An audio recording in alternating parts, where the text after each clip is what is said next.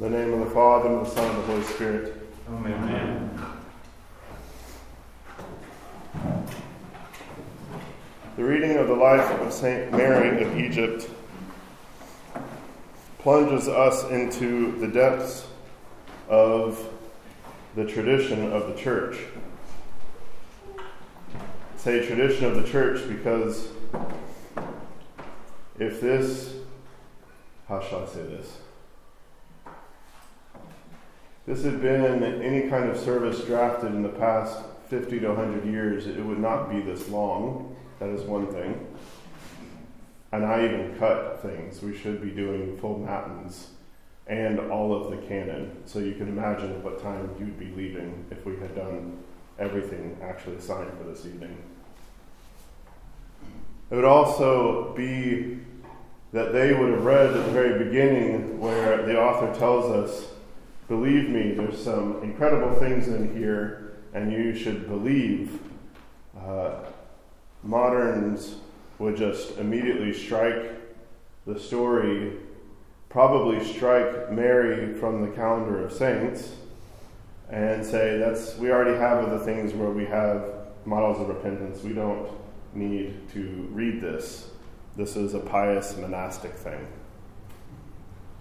But thankfully, the wisdom of the church is to not cut this out, but to put before us the life of the Venerable Mary, who has been the aid of many in their battle with sin, especially with the battle with lust. The life of St. Mary of Egypt was very popular, east and west, and it was copied all over the place. There are ancient, uh, old Germanic versions. It is was a very popular story, east and west, Latin and Greek.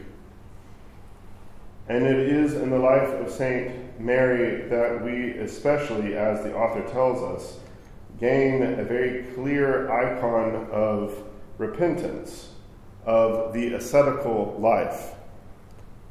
Now, if you were to learn anything from the life of St. Mary and from Zosima's reactions to Mary, it is not that the focus is on the fact that when she prayed that she levitated, that when she made the sign of the cross over the Jordan River, she was able to traverse it as if on dry land, that she was able to survive the way that she did for years and years and years in the desert because even the monks did not live that way, right? They were in the monastery. Uh, it was almost, you could taste the sand versus when it talks about the monks leaving, they have their, you know, lentils, they have their food, and you can imagine Mary's fare. It's not to focus on those things. If we are focused on those things or caught up by those things, we need to see past those things because Mary didn't seem to think anything of it.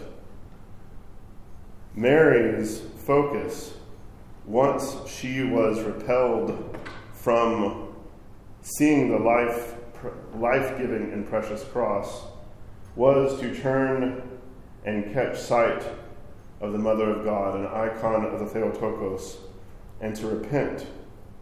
And from that encounter with the Holy Mother of God and her repentance, we see an incredible transformation.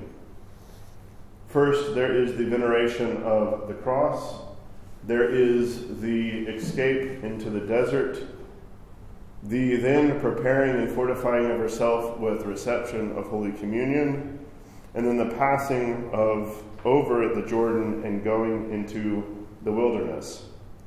There is in Mary zeal there is steeled purpose when she's going to do this. She did not take about 15 times to cross over, you know, wander back into Jerusalem, maybe take a little vacation in Alexandria again, get all, you know, messed up, and then have to run off to the desert. She goes to the desert, and that's where she stays.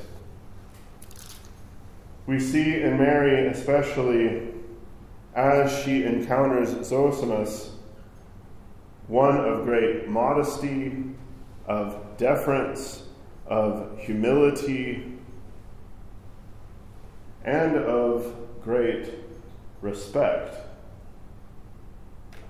She can levitate. She can, not that she's like, I'm going to levitate now, but in her holiness, there is never a sense, you don't get this, right? She doesn't talk, I'm holy. I've been out here repenting. It is always, pray for me. How many times does she ask Zosimus, pray for me, pray for me, pray for me?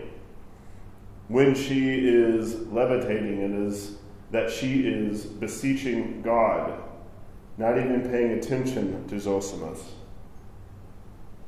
We have in her a great devotion to the Virgin Theotokos as her guarantor, the one whom she made the promise to. We see in St. Mary of Egypt a great reverence for the priesthood and for the holy gifts, even as Zosima doesn't seem to really grasp or really understand fully what it is, but Mary does. We see in Mary the centrality of baptism. The Jordan, of course, figures strongly here as a sign of the baptisms that we have been all baptized into, the baptism of our Lord in the Jordan. We see her great reverence for the cross.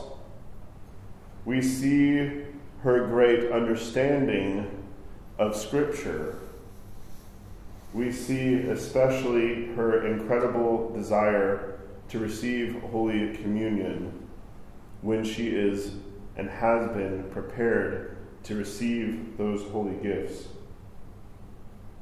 Let us, especially as we come to this weekend and this Sunday, looking to the example of Mary of all of the ways in which she embodies the holy tradition of the church and all of these virtues, all of these strengths that the church in so many myriad ways points to. But we see in the life of Mary someone who embodies all of the great virtues that our Lord asks for us to strive for, to fight for, to take upon ourselves.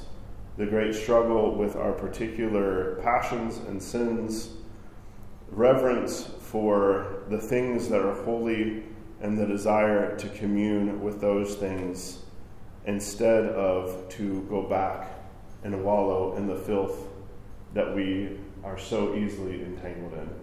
May God help us through the prayers of St. Mary of Egypt and through her whom she prayed to the holy Theotokos, and of all the saints, especially Saint Zosimus, who fed Saint Mary of Egypt of the holy body and blood of our Lord.